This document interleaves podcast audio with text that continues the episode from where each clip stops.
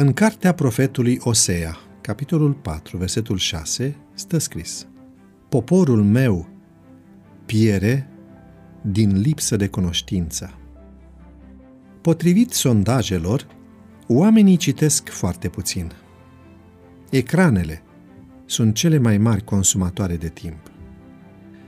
Societatea actuală încurajează trăirea vieții după plăcere și emoție. Prin structura ei, ne-a răpit timpul necesar pentru a gândi atunci când luăm o decizie.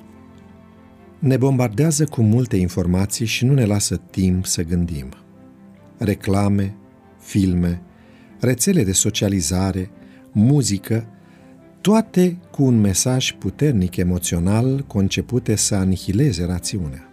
Studiile demonstrează că după două minute, de când ne așezăm în fața unui ecran, creierul intră sub influența undelor alfa care lasă să treacă informația fără filtrul rațiunii. La această stare deja hipnotică, adaugă un mesaj vizual sau auditiv potrivit emoțional și ești aproape sclavul a ceea ce ai vizionat. Nu e de mirare că suntem influențați ușor de mesajele primite prin intermediul canalelor media. Încearcă să ții un auditoriu atent mai mult de 10 minute și vei avea mari probleme, mai ales dacă discursul este unul rațional. Dacă te adresezi emoțiilor, spunând o poveste sentimentală, șansele de a fi ascultat cresc.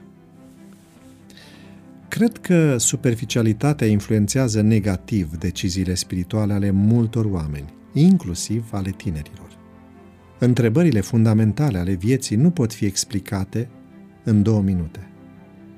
O concepție despre lume și viață abordează teme ca origine, sens, moralitate, speranță, iar răspunsurile trebuie să fie bine argumentate. De aceea e nevoie de timp, de analiză, de răbdare, exact ceea ce contextul social nu ne oferă la momentul actual. Emoțiile nestăpânite ne grăbesc să dăm un răspuns rapid, nu adevărat. Ia-ți timp azi să stai de vorbă cu tine, să stai de vorbă cu Dumnezeu. Făți un program de studiu și ține-te de el. Nu-i lăsa pe alții să gândească pentru tine. Citește mai mult decât ecranele rătăcite prin casă. Citește Biblia. Citește cărți care îți pot dezvolta judecata sănătoasă și care te conduc spre adevăr, ca să nu fii înșelat vreodată de filozofiile acestei lumi. Umpleți timpul cu activități care ți antrenează mintea, nu cu distracții și teme inutile. Alege bine. Fii perseverent și roagă-te pentru discernământ.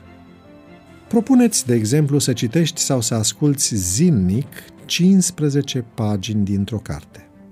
În 10 ani vei fi citit 54.750 de pagini, adică aproximativ 274 de cărți, a câte 200 de pagini fiecare.